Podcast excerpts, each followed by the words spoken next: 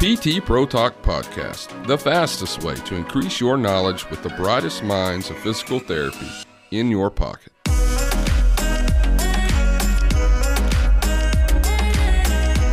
Welcome to PT Pro Talk Podcast. I am Mariana Tondo, your host for today.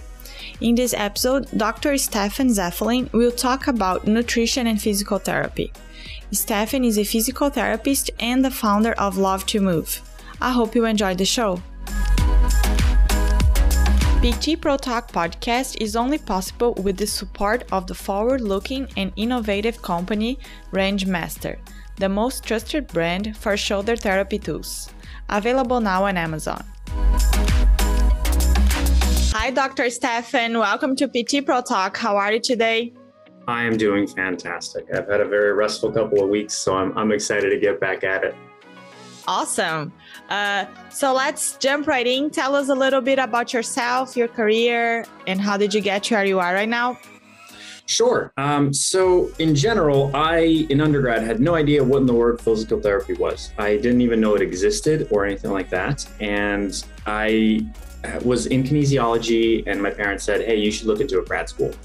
So I said, well, uh, okay, I'm really running out of time here. I got to finish in four years. What in the world am I going to do?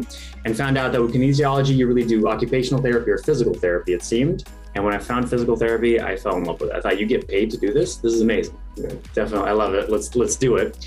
Um, and uh, I actually shouted with this Puerto Rican physical therapist who she always called me Estefano, which was glorious. And I loved that um, consistently. But got into PT school, um, and I, I went, I went to Arcadia University, which uh, is a very homey school. They very much treat their PT program as a family, and you feel it immediately. Um, loved that. I unfortunately got a parasite the first uh, semester, and I had to. I ended up going, long story short, blind throughout the process of PT school. And that led up to me really getting heavily into manual therapy because when you're blind, it's easy to do manual therapy. You feel everything a lot easier. And uh, that really kind of opened me more up to sort of the Maitland um, side of things, but really just looking out and finding and searching what what more is there to do in physical therapy uh, besides just hey tell people to do three sets of 10 of exercise of, of knee extensions with little ankle weights. Like what more can we do? And our program was really good about that um, of really incorporating all these things.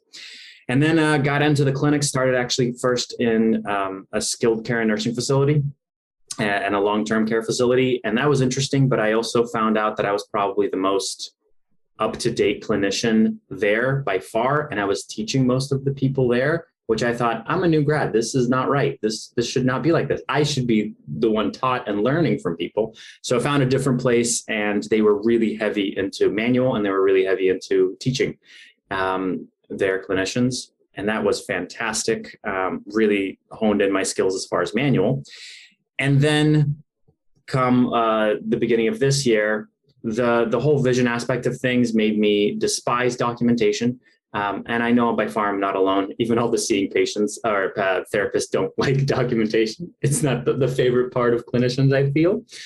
And uh, inevitably, I just said, you know, I think I'm done with clinical physical therapy. And I started my own business of more of a consulting side of um, helping companies and desk workers get a little bit more movement and reduce the amount of sitting. So it's a little bit of ergonomics, uh, it's a little bit of PT, it's all these sorts of things, uh, but it's not billed as PT. Um, and so this has led me now to working on a book and doing a TED talk. So that's that's been the whole trajectory of it all. That's very interesting, and I feel like many PTs are shifting. And I feel like this, since the pandemic happened, a lot of things change, and people were kind of questioning themselves and what is my purpose, what I really want to do. And um, so it's been a year full of changes and challenges and um, taking people to different paths. So that's very interesting.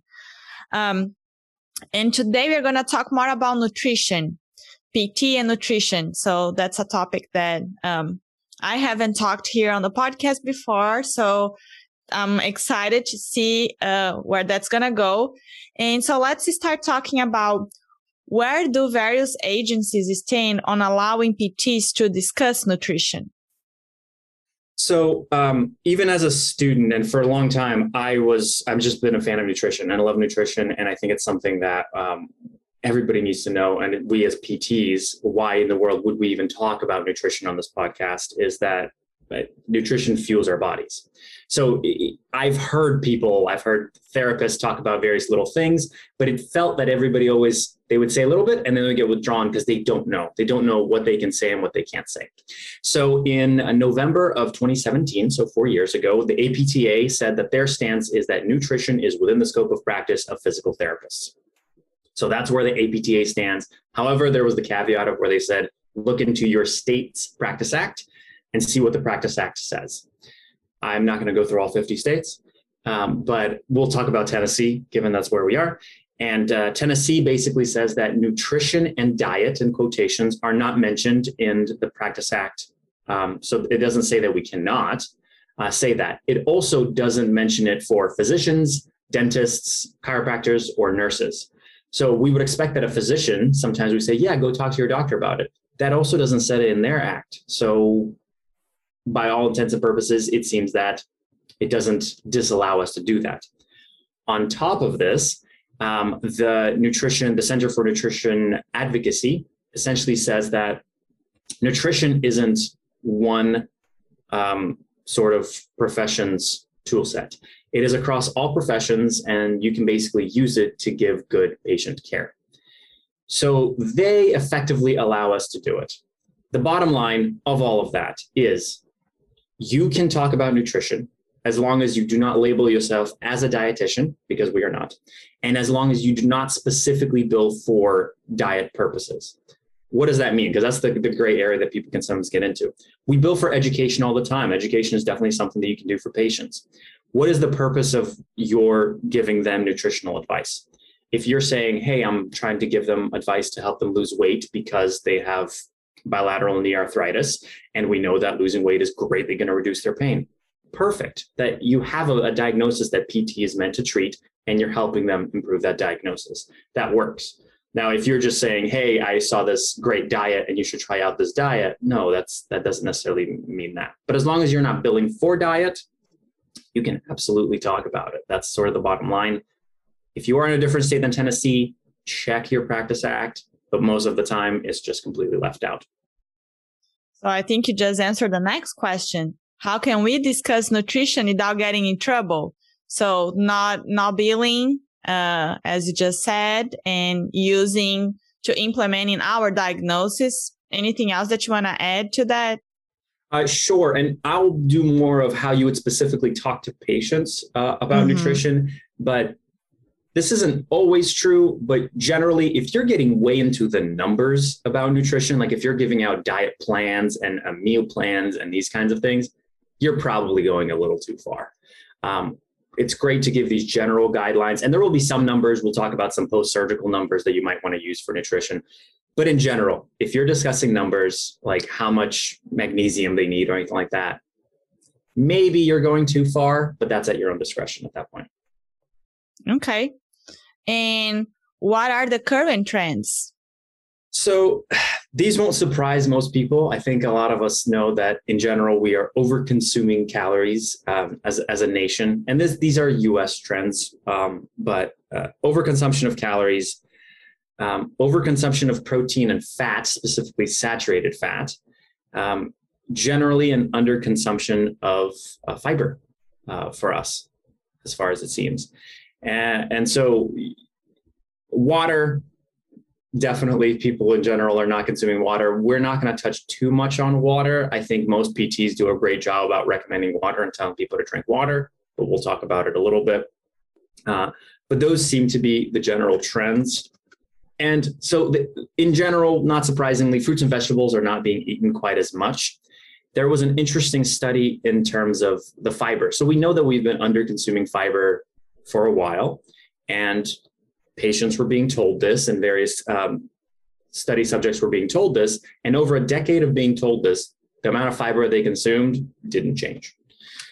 So that's another kind of issue of yes, we're telling people this. Yes, the information and knowledge is out there, but it's not being incorporated appropriately. uh, that is a lot of what I also try to do, and just in the movement side and not the nutrition side as well. Of how do we get people to change? How do we help with habits? But those are the general trends, and what we're going to talk about is trying to address uh, those trends specifically. Yeah. So, what are some important guidelines to know for nutrition? Like protein, so, carbs, fats, all of that. And I think that's kind of the easiest uh, for a lot of people is protein, fats, and carbs.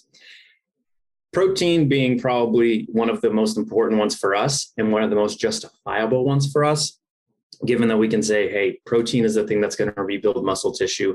And in general, if we're talking, we're going to talk later about inflammation probably. Um, uh, the idea of what is what do we need in order to have our patients get better faster so with protein a lot of therapists tend to think, in my experience, this is purely my experience, that people are not eating enough protein and people need to be eating more protein.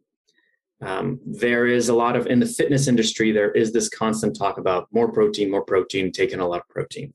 Um, the number that's thrown around a lot is you need to get a gram of protein per pound of body weight, which is a crazy amount of protein. But I'll tell you where it comes from. So there was a study published a while back in the International uh, Nutrition uh, Sports Sport Nutrition Journal, and they effectively said that in their research for elite athletes, they required anywhere from 0.8 uh, to 2 grams of protein per kilogram of body weight. Now, to help people with the whole metric and transitioning side to things, kilogram is about 2.2 pounds, which then transitioned to it was about 0.36 grams to 0.9 grams per pound. So we round that up to one gram. But that all came out from the top of the elite athletes should be consuming one gram per pound of body weight. So if you're having normal individuals that aren't having that much muscular tissue breakdown and need of recovery consuming that much, you're overloading the system with a lot of protein. So, really, we should be looking at, and we'll talk about the exact sort of percentages uh, that are best. But fine, even if they're working out and they're doing some sort of exercise, a third of their body weight is still an adequate amount of protein. When it comes to surgery, um, though the easy rule of thumb is one gram for two pounds of body weight, usually after surgery. Um, and then depending on if the surgeon ever even tells the patient that, but you can talk to the surgeon, and after a while, they may be okay with you going down to one gram per three pounds, which is one, once again, that third. Um, really, a lot of it has to do with also the quality of protein, which we're going to talk about later, and what different things can cause inflammation because you might be consuming a lot of protein but if you're causing a lot of inflammation in the body that's not even going to be necessarily helping uh, you recover from the surgery whatever it may be so for general people, the bottom line is about 10% ish uh, is going to be protein. Recent guidelines, they're kind of starting to go up um, in how much you need out of that. Uh, but 10% is the bottom line, sort of across the board for adults, is 10% protein. When it comes down to fats, um, it seems about 20, 25% of our calories should be coming from fats. And then the rest, which is anywhere from 60 to maybe 75%, is carbohydrates. We will talk about the kinds of carbohydrates and why you should choose the various things um, as well. But that's sort of your, your general thing. It tends to be that a lot of meals are focused around increased protein and increased fats. So we're overeating the fats uh, and the proteins. And then the carbs may not be surprising are coming from a lot of sugars. Um, so that's not helping otherwise. But that's the general outline. Um, I don't know if there are any specific questions that I missed out on that. Um, no, I think as we talked a little bit more about it, it's going to be more clear, I guess. Um, so what to know about nutrition and inflammation that you just mentioned about inflammation now, and then osteoporosis and obesity. Right. Um, so we'll go through them. And I, I kind of picked out um, the inflammation, osteoporosis, and uh, obesity was going to be more of a combination of um, heart disease and diabetes as far as uh, what we're treating. I think these explain the, the rationale for what foods we need to be picking. And on top of that, they are absolutely pertaining to physical therapy. So inflammation is a huge thing that we have to deal with because if tissues aren't recovering well, you may be doing all the mobilizations and exercises you want, but it's still going to slow down the overall process. So, what foods increase inflammation? Not terribly surprising. Sodas, uh, refined carbohydrates, refined uh, oils. Uh, but on top of that, red meat um, and processed meats. So this is where I tend to get a lot of the hate is when I talk about meat um, and all these things. But through research, everything that I'm going to talk about, all of these things, my goal is to present the evidence and then you make the decisions for yourself. I have made my decisions, but I am here just to present the evidence. So fair enough. Um, processed uh, processed meats are now in uh, a group group two carcinogens, which is the same group as tobacco and plutonium. This gets blown way out of proportion because people are like, when you eat bacon, it's like eating plutonium. No, no, no, no. All it's saying is that processed meats have shown a direct link to cancer. That's all that that's saying. Red meats are in group one. All that that is, is that there is a high likelihood, but we haven't found a direct thing. That's what the evidence says. Make your own decisions. I'm, I'm not here to preach anything more than that. So we have these foods, we have these refined uh, sugars, we have these sodas that patients are consistently drinking. Um, they're increasing inflammation. What foods are going to decrease inflammation? Not surprisingly, fruits and vegetables are great at decreasing inflammation, especially those that are high in antioxidants and something called polyphenols.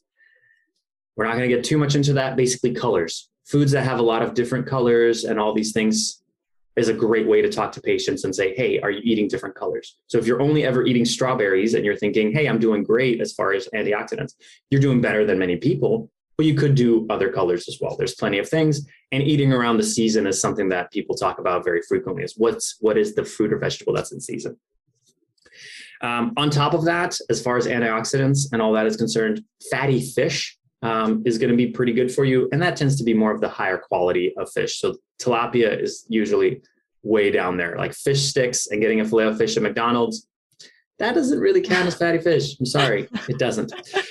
Uh, and then nuts. Nuts are also a great uh, source of a lot of the because it really packs a lot of good nutrients um, into those things as far as decreasing inflammation.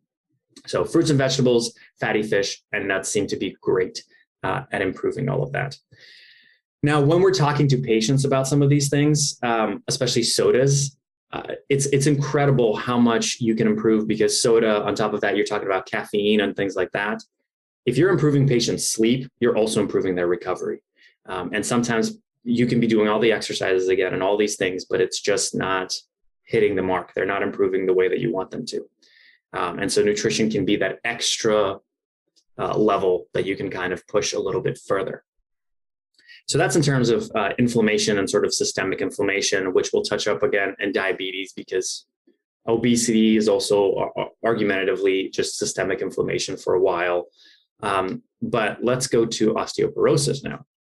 So osteoporosis is another thing. Bone health is something we care about, especially in the older population. Um, bone mineral density, and we always come across this idea of calcium. So here's where we get into this interesting thing. When people talk about calcium and how to get more calcium, what I tend to hear and see is that three things are usually offered in terms of diet and calcium milk, unsurprisingly, fortified cereals and just for calcium fortified foods, which is basically where something didn't have calcium and they added calcium into it. Um, and then usually just calcium supplements of some sort of variety.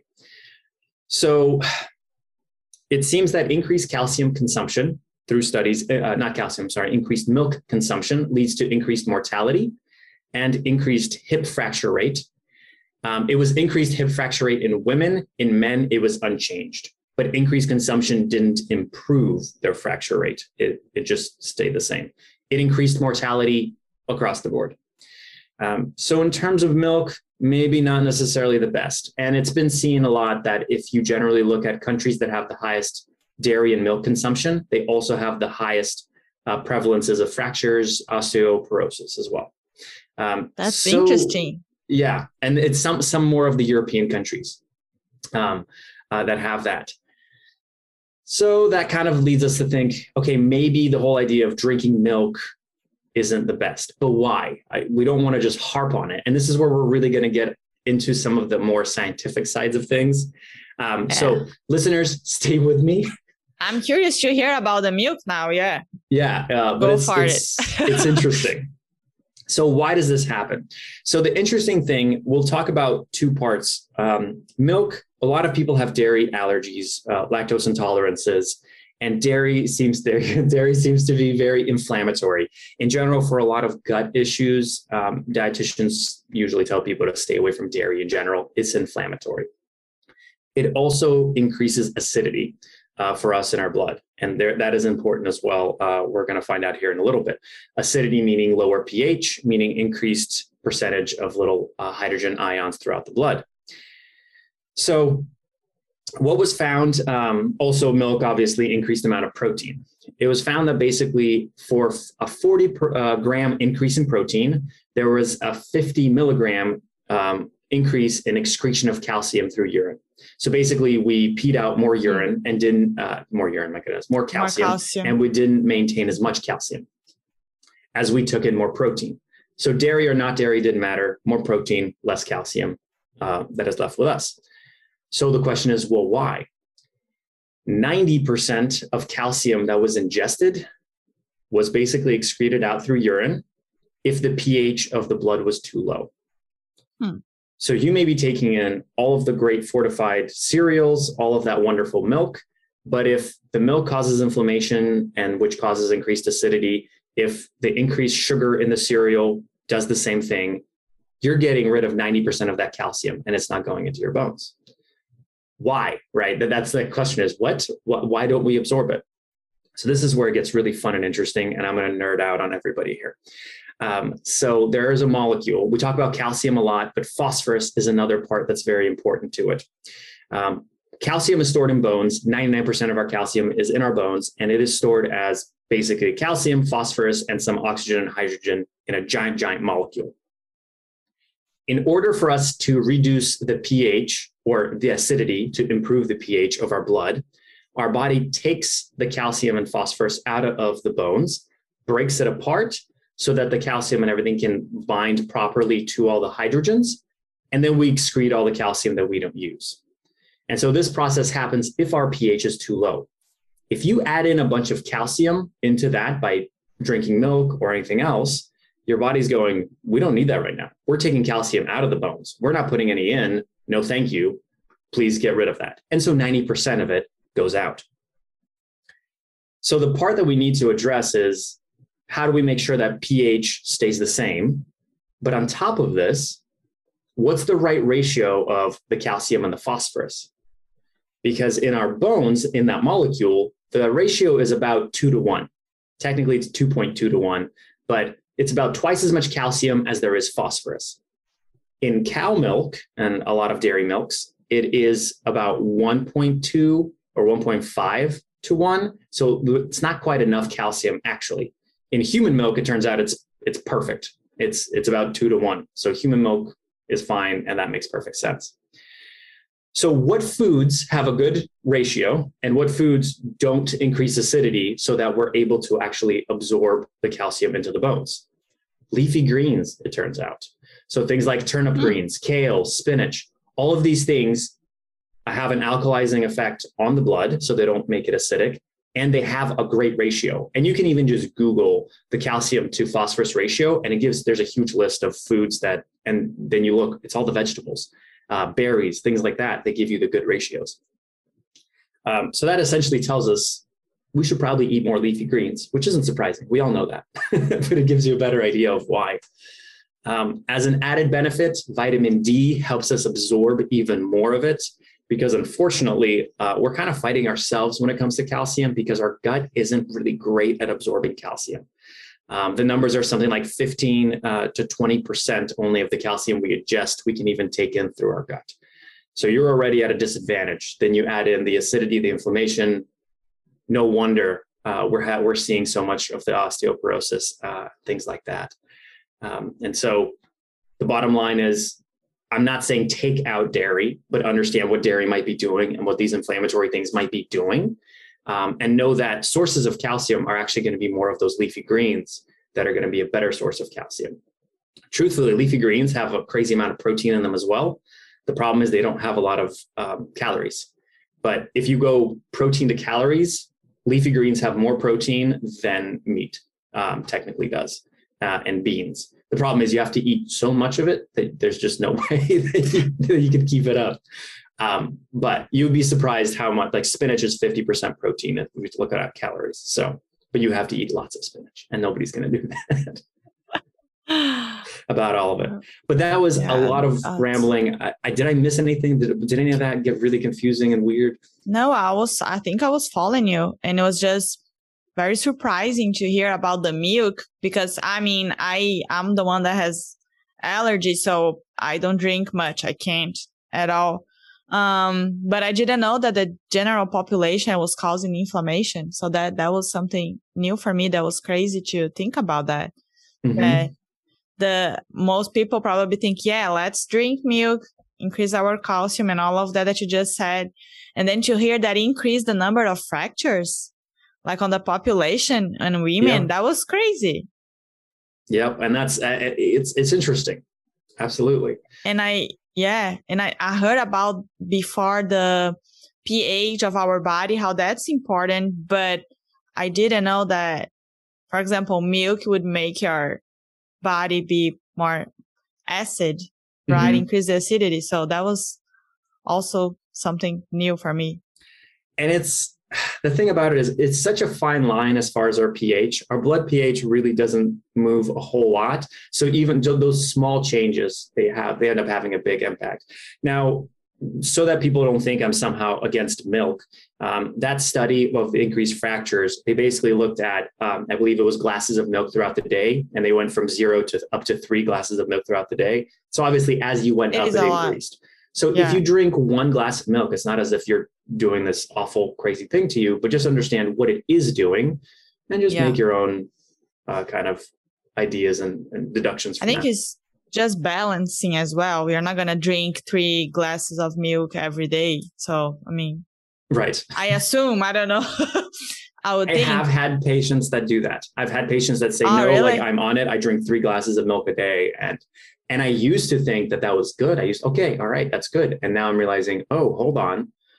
Uh, it's not necessarily something they get. And, um, and, maybe people do this because that's what they think that is, it's going to be good. So I'm going to kind of not force myself to drink, but like, okay, I like meal. So let's drink more a day because it's going to be good for my bones. Mm-hmm. Right.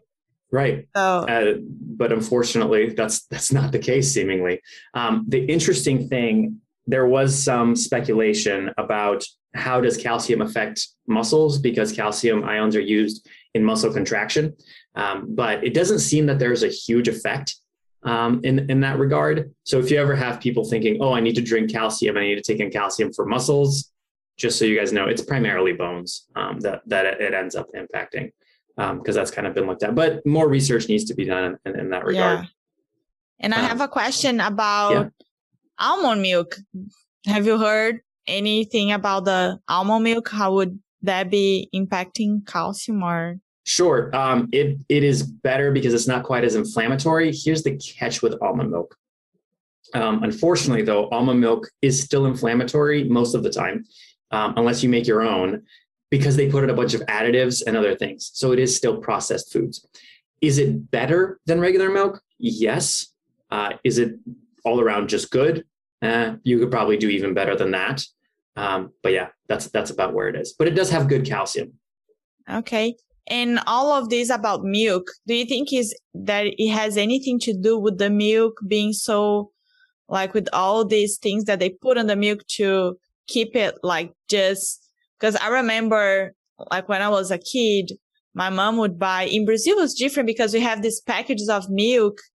They were you have to keep it refrigerated and in two three days would go bad. So we would warm up to see if it was still good the milk mm-hmm. and just i feel now it's it's different i don't know if it's because of the amount of conservatives and stuff in the milk do you think there is anything to do with that that maybe the natural milk, if you would think it wouldn't be as inflammatory as the ones with conservatives and stuff? Absolutely, and uh, this is actually true for milk, and I would say true for for meats and um, all across the board. Unfortunately, the majority of our patients are not eating, you know, grass-fed beef and uh, free-range eggs and milk straight from it we um, we went up to New York, and my brother loves getting. If we stay near a farm, he loves to go and see if he can just get milk straight from the cow. Like if he can ask the farmer to just give it to them. And a lot of times, because it's technically illegal, like they could get sued for it. Um, he ends up getting it anyway, but uh, that would arguably be better. However, because milk after they get it, it goes through a whole process. I don't really want to discuss. Uh, well, there's an amount of pus that is supposed to be allowed inside milk that is okay. If you really want to never drink milk again, you can research that. Um, but yes, there's so many antibiotics that go into the animals. Uh, there's so much that that goes into it that yeah, if you're looking at the mass-produced animal products, they're usually more processed than we think. So even just the ground beef or the chicken, there's so much antibiotics and things in there, even though it is just the meat it's more processed than we think. And it's really those things that we're concerned with before when we talked about inflammation and carcinogenic. When you're looking at more of these grass fed and more organic kind of stuff, that's it's it's going to be better and they have better uh, nutritional profiles as well. But even if it is healthier and all of that, it's not something that's like doable for the the vast majority of population. So there is not a lot of no really point of discussing. Not that doesn't matter, but who is gonna get access to that anyways? So it's just it's hard. There's exactly. no way that we can. And that's where usually I don't. And I'll talk about kind of well, I might as well drop it in here. Um, I don't like when people go uh, say like the vegan diet, uh, and people use the word vegan because then immediately patients go and they lock up. Um, the way that I tend to discuss it with patients is I like using the term plant based diet. And Nowadays, plant based means 100% plants, no animal products. That's not how I take to mean it. I take to mean it like this. Most of the times when we talk about food and you ask a patient, What are you having for dinner? or What did you have uh, last night? We base it around meat. People will go, Oh, I had chicken and rice. Oh, I had steak and potatoes. The base is the meat. Um, whatever it is. And you can, people even truncate it to that. They'll go like, yeah, I'm thinking, you know, chicken, I'm thinking fish for dinner. It's whatever the meat is all I tell patients is I'm like, eat your meat, like do whatever, but do me a favor and switch your perspective and base it off of your vegetables, off of the fruits and vegetables that we know you should be eating. So instead, say, oh, I'm going to have rice for dinner, or I'm going to have potatoes for dinner with some chicken. And as you have them shift that slowly, the amount of that inflammatory food that they're going to be eating hopefully is going to decrease as just you're shifting that perspective of let's include those and uh, antioxidants, fruits and vegetables in there as well. So, but that's on the side of how to talk to patients about it and things like yeah. that. Yeah. And about the obesity, you're gonna say something more specific about it. Uh, yeah, well, about obesity and really, it's it's kind of a combination of diabetes, uh, heart heart disease, cardiovascular disease, and uh, obesity altogether. Um, so this, all of all of these things that I'm talking about, in the end, they will sum up to sort of what did I conclude from the research um, was sort of like the ideal diet. I hate using that. I put it in quotes uh, because really there's no ideal for any person. It's always going to vary a little bit. But um, in general, it was found that high carbohydrate diets were good for diabetics. They improved insulin sensitivity uh, and overall across the board, which seems counterintuitive because you go, wait, diabetes, don't do sugar. Sugar and all that is bad. Here's the catch it turns out that as long as you include a proper amount of fiber, which we're generally under eating fiber by a lot, and a lot of the processed foods don't have fiber, animal products don't have fiber. Um, if you include fiber with the high um, carbohydrate diet, you improve insulin sensitivity as well as a lot of the markers for heart disease. So HDL, LDL ratio improves, a lot of the uh, triglycerides, all the wonderful stuff, it improves. And interestingly enough, especially if you um, if you reduce the amount of trans and saturated fats. So these are all the fats that are the easy way is they're solid at room temperature. So any kind of lard, any kind of um, butters, all those things, if they're generally solid at room temperature, if you tend to exclude those and include more of the, you know, olive oils, avocado oils, things like that, you also improve the lipid profile of people. And that profile is improved two to two and a half times more in specifically diabetics. So, all of that to say that if you're maintaining good fats, so we said like uh, fatty fish, nuts, if you're making sure there's plenty of fiber that you're including uh, into the diet, leafy greens, fruits and vegetables, all of these things have plenty of fiber. Um, that is going to improve diabetes. That is going to improve calcium retention, and that's going to improve inflammation. All of these things are, are, are going to be benefited from it. So as long as you're maintaining this idea of the, the ratios of the nutrients that we said, which was about 10 to 15% protein, 15 to 30% fats, and then 60 to 75% carbs, uh, which the reason those are ranges is because it's, it's just going to change for if you're an athlete, you're going to need more, a little bit more protein. Um, but and and then fats are just going to be determined on how well you can um, work with carbs. And if you're getting to the point where you're having these in-depth discussions with your patient, where you're saying, "Hey, let's tweak your carbs a little bit. Let's talk about your fats a little bit," that's probably a time to refer them out. This is more of a general guideline. If you're having somebody coming in and you have them just, "Hey, can you do a little food diary for me and just look at how much of this stuff you're eating?" and you find out they're eating 40% fats 30% protein and some carbs, you're going, okay, obviously you need to shift some things here. Um, but that's where it just gives you an idea of what's right and what do we need to kind of um, move towards okay. uh, in regards to all that. So on the diabetes, you said like the not the key, but it's the, the important thing is make sure that they are eating fiber, right? Yeah, make sure that, that they're eating fiber. Um, and usually so this is a resource and i'll mention it again uh, at the end but honestly health.gov is a great resource uh, we sometimes tend to think that oh a lot of the government things don't have a lot of information on them but their guidelines for healthy eating has it's it's a vast document. It's about 140 pages plus. Um, and it's they've really been progressing it. And it gives you a lot of good starter information and it's a great resource for patients as well. Um, and so that way they can get a little bit more educated about it and, and, and you can sort of proceed with that. Um, so their percentages are a little bit different in that sense, but they're going up to somewhere of around 30 grams of fiber is what we need. Our trends is about 15. People are usually doing about half of that. Um, so huge underconsumption of fiber in general. So as I I hear you saying about the grams and percentages of like how much fat and protein. So mm-hmm. in practical terms, how are you're going to know that, like talking to your patient, because okay, we know the theory, the the the, the percentage, the grams, but like how you're going to translate that to practical terms.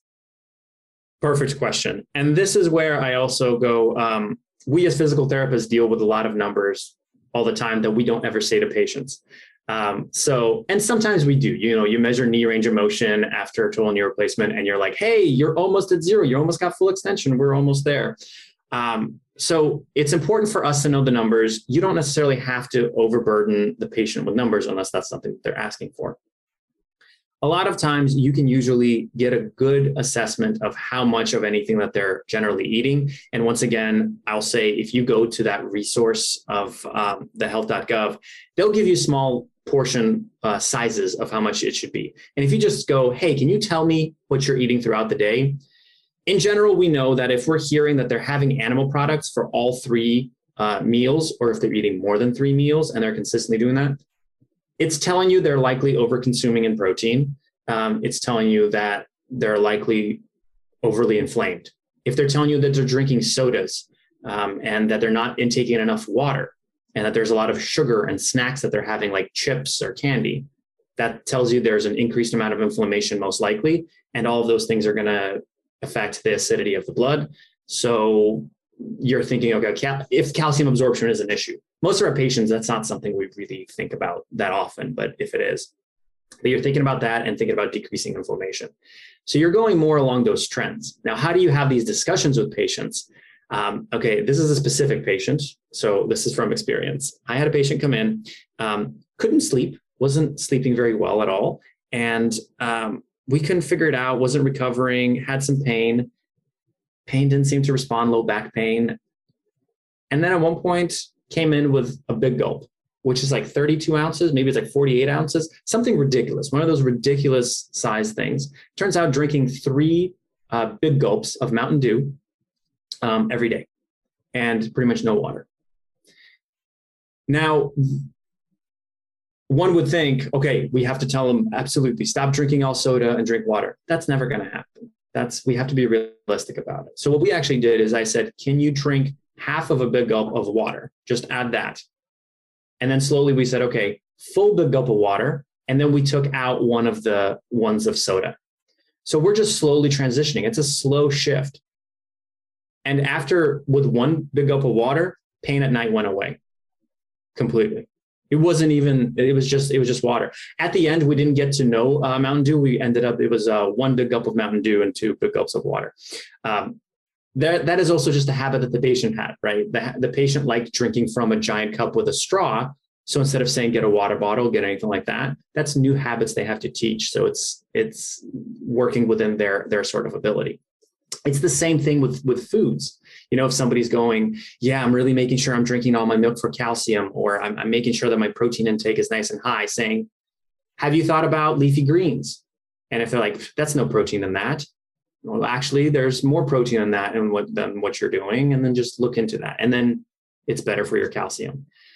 So it's these small shifts um, when we talk to patients um, that we're noticing as opposed to telling them you're restructuring your entire diet and changing completely uh, because yeah. it is it's a process it's more like a guidance on like what you should do and avoid and try to increase as you said in general terms so it makes sense right and i have a question about the vitamin d that we were yeah. talking that you said that helps to absorb calcium right mm-hmm. and the vitamin d do you mean taking supplements because i think I'll, most people with this pandemic, uh, we've been hearing a, a lot about vitamin D and finding out that most people are with like not, I don't know, deficiency, but like with low levels of vitamin D.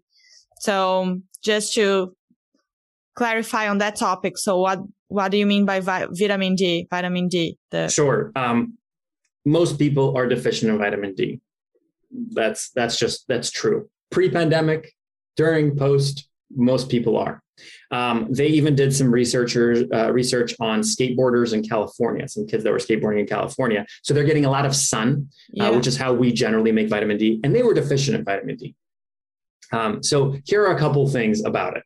Uh, one, if you're getting, if you have uh, a patient that's getting their physical, um, usually if they're getting any kind of blood work, vitamin D a lot of times is tested, and that's usually something that they can see and they can ask their primary care it is pretty safe to assume that they're deficient in vitamin D most of the time. And you really, you can't, if you supplement with vitamin D and get plenty of sunlight, it's not like you're going to overdo vitamin D. So, supplementation with vitamin D is usually a good idea.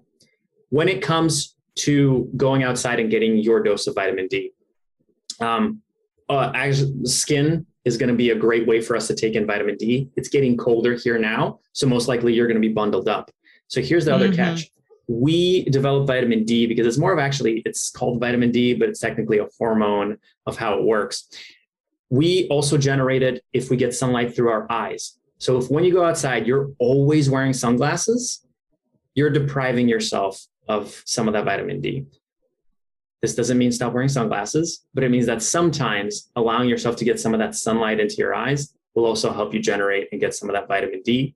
Uh, but supplementation is usually it's a good way to go. Um, it's very simple. Um, they're small, tiny little pills, and you don't even have to take them. You could take one once a week. Um, it's nothing crazy or difficult to do. Yeah. Uh, it's interesting because uh, we did that on the physical. We test vitamin D, and me and my husband, we were deficient.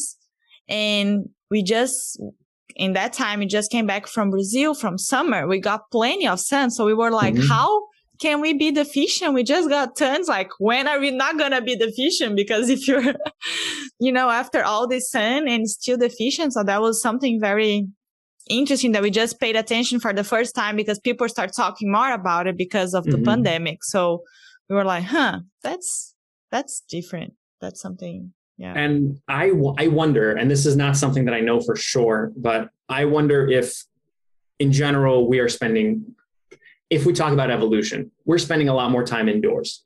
Uh, we mm-hmm. used to be mm-hmm. out uh, outside all the time, so our bodies are not as efficient at generating and creating vitamin D, even though the input from the sun is there. Um, so that I'm wondering if that is also a big part of it, because it's sort of what we talked about uh, with diabetes and that. The interesting part is people think don't give them sugar, don't give them all the glucose, but truly, as you give them more, the body goes, oh, I need to get better at using insulin to digest this. And that's why it seems that the high carbohydrate diets did better. There may be a similar uh, mechanism here of we are not efficient at producing vitamin D because usually we spend all time indoors. So even if we're out in the sun, our body goes, I don't know what to do with this. I haven't done this for a while. Yeah. Yeah. So. It makes sense. When you said once a week taking vitamin D, vitamin D should be enough. So you don't have to take every day the supplement. Um, it just it depends on what supplement you get because a lot of them it, it, there's different units and there it's not measured in milligrams it's measured in, in units. And because yeah. there's some that are like 3000 units. Mm-hmm. yeah you can take one of those. You don't need to consistently be doing that. Uh, and so it just it depends on which supplement you get.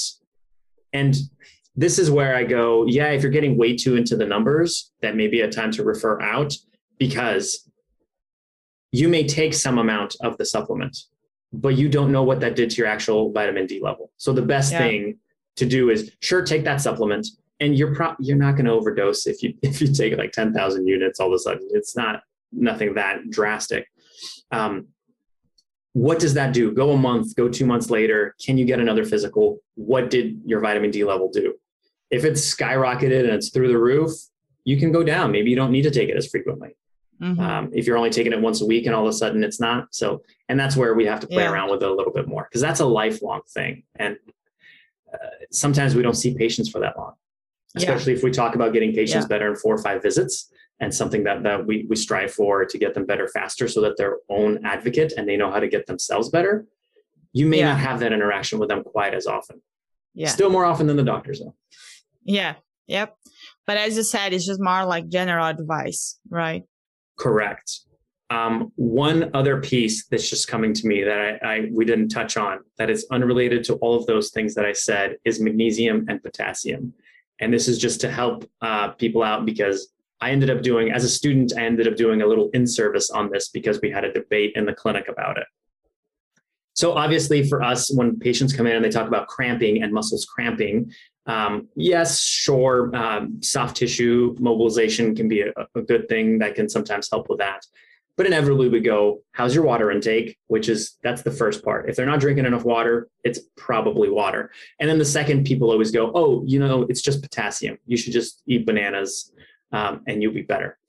So the interesting thing is potassium and magnesium both uh, deficiencies in both can cause cramps they're different kinds of cramping of the muscle. Potassium is cramping while using the muscle. So you're thinking about runners or somebody while exercising, they cramp up. That could also just be weakness of the muscle, could be potassium. If they're waking up in the middle of the night, far, far more likely that that is a deficiency in magnesium. Um, and the way I re- remember it is midnight magnesium, they both start with M. Um, that's how I think about it. So if they're waking up in the middle of the night at midnight, that's probably magnesium most people will say, yeah, just drink a Gatorade and you'll be fine. Oddly enough, Gatorade does have potassium, but no magnesium. Powerade has magnesium, but no potassium. I don't know why. I don't know if their formulas uh, were somehow addressed that way, but if you look on the back of the label, it actually says it on there. It says magnesium, it says potassium, and how much they have. Um, there is a drink called Nuun, N U U N. It's a little powder. It has both. And that's an easy way for patients to get both. And that seems to be the, the overarching recommendation of if you do that one as your drink of choice to get the right electrolytes, that's the one to go with. Huh. I had a patient that she usually says that she drinks uh, tonic water for cramps. Mm-hmm. She says it helps. And I don't know for her if that is, and there there might be salt in the specific tonic water that she gets because some even mm-hmm. mineral waters and things they have salts in, in, in, there, so it can definitely help. But um, yeah, I just it depends on what's in the specific tonic yeah, water. I know she keeps like on her refrigerator, and sometimes when she's like doing exercise or something, she's like, "Hold on, I have to get my tonic water." That's awesome that she knows that that it helps. That's perfect. Yeah, yeah. Okay, that's good to know. Um, and where do you buy this liquid? Like in any any store or something? Yeah, specific? Nuun is yeah anywhere. You, you, most grocery stores are going to have it. You can get it online. Um, I think they now sell it where you can actually buy the, the liquid, but also usually I just tell patients to get it in packets um, mm-hmm. because then it lasts longer because then you don't necessarily need the whole packet always. You can use half a packet mm-hmm. or a little bit and drink it throughout the day as you mix it into the water. And then usually if they do it that way, they end up drinking more water um, as opposed to if they drink Gatorade or Powerade, uh, it ends up being far more sugar in that stuff. And um, yeah. so that's the other reason to kind of push them away from it. Awesome. That's good to know. Uh, bef- before we transition to the final questions, do you have mm-hmm. anything else um, to add or anything that you want to say about what we just talked? No, I think that was a lot. Yeah, it was. was it was like, well, we've been talking for one hour. The time is just like, I hope, I hope that people are still with us here. Yes. um, so what is your favorite resource of information? Any books or anything specific that you like? Sure. Um, once again, health.gov uh, for those wonderful things. If you want to get really, really into all the crazy nutrition things, nutritionfacts.org is awesome. And they uh, do a lot of things in video. So if you want to just kind of put it on, and they usually go through research studies for that. So it's easier than you having to read a bunch of research studies. And I'm giving you sort of nutrition specific things because all the other guests give you wonderful things in terms of physical therapy. And those are all great um, ideas. Now, um, the, the health.gov is a great place to start for you and your patients um, because it's, it, it's a very, very basic resources, but they also give a lot of references if you want to dive deep. On a completely shifted side of things, uh, because I think it's something important to talk about. Um, the book Atomic Habits has kind of been thrown around for a lot of people. And if none of you have read it, uh, possibly you, you need to read it. Um, I, I hope that some, some of the people listening have. It basically talks about ways for us to improve our habits, help other people improve their habits, and how we should look about it. This can be used in terms of improving patients with their HEP. Um, it could be talking about nutrition, whatever else it may be. But understanding how we can improve our own habits and help patients improve habits is so powerful because we know what they need to do, but we need to help them get to the point of actually doing it and finding that uh, motivation. What I will say is that I, I think that um, that that sometimes might be lacking for people is we go, uh, I don't want to read that research study. Uh, I don't I don't want to do that. Yeah, I know I should, but I don't want to that book will help you get into the routine of possibly reading a case study every week or whenever so that you can develop that. Because if you don't make it a habit, getting into all this extra research and all this stuff, it's not going to happen. Um, you have a great forum of this podcast that you're constantly getting new information in from people and you're learning all this awesome stuff. Um, and people listening to it also are getting this stuff. So, getting into the habit of getting this information, that book is going to help you get there. Awesome. And uh, what would be the best advice you give to clinicians that are starting their careers? Um, so this is something I've thought about, and I especially I'm going to go a, a, step before, and even even students that you're about to to go into it. If you're possibly listening to this, but if you're starting out, it's going to be okay. You're going to be fine. It'll be great. Be you a new clinician or a student. Um, sure, you're gonna you're gonna mess up, and there are going to be mistakes. Um, that's okay. We tend to try to, especially after PT school, a lot of people want to be perfectionists and we want to be perfect as new clinicians, and we can't possibly mess up. And we beat ourselves up about the fact that we made a patient feel a little bit worse. Learn from it. And there are plenty of other guests that have said this before.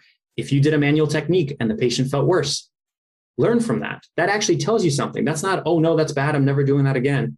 that tells you a, piece of information. So learn from each piece of information, but don't overanalyze because burnout is very real in our field. And I, I think if we push ourselves too much, that's kind of what happened to me in, in, many regards because I was pushing myself too much with uh, documentation and being blind. That wasn't very fun.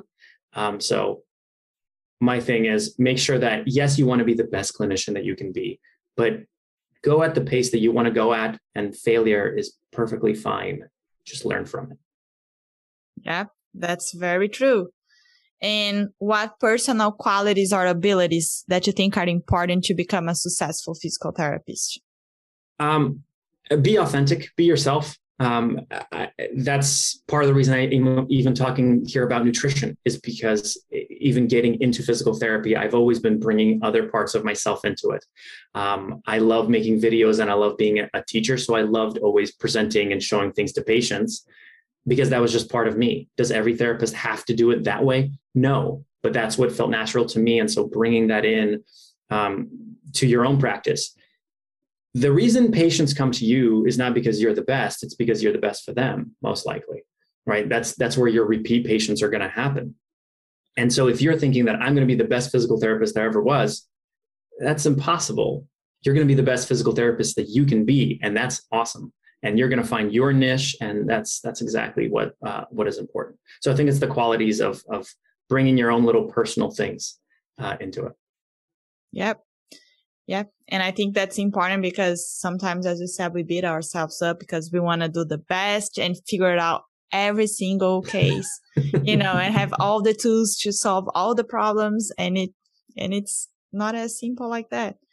Mm-hmm. Um, and for people that want to learn more about you or wanted to contact you, uh, do you have any contact info that you want to give us? Sure. Um, you can find me on LinkedIn, Stefan Zavalin, um, Stefan.Zavalin on Instagram. Um, there, I'm not really doing as much of this like nutrition stuff. It's it's more of uh, putting it out about company culture and getting people moving and, and that sort of regard. Um, and then feel free to contact me if you go to the website um, ltmmtl.com. Um, that's my website, and there'll be plenty of contact ways there. I love questions. Um, about anything and everything. And I will totally nerd out about nutrition or any physical therapy stuff. So if people want to reach out, um, I love it. Awesome. I really appreciate you sharing all your nutrition knowledge with us. That was very interesting. I learned a lot of different and new things that I didn't know. So I hope that's going to help a lot of other PTs to have these conversations with the, uh, their patients and even about the fact of the APTA that it says about nutrition, that was something new for me. I had no idea when we first talked and you suggest nutrition I was like, hmm, that's going to be interesting because that's not something that we commonly talk about. So it was very great. Yeah, it was awesome to learn about these um, things and just have a general idea so we can help our patients and improve our care overall. So I really appreciate it. Yeah, it was my pleasure. And again, to those listening, take the big takeaways. You can re listen later for the really in depth stuff. Don't feel like you're being overburdened with all this. yeah, absolutely. Thank you. Bye. Questions, suggestions, or topics you want to hear about, talk to me on ptprotalk.com. Join our email list to receive updates and new episodes, and subscribe here. Tell your friends about it and be sure to share. Also, leave us a review and let us know what you think. We are going to publish today's video recording on my YouTube channel, so you can check the link out in the show notes. Thanks for joining us, and I'll see you next time.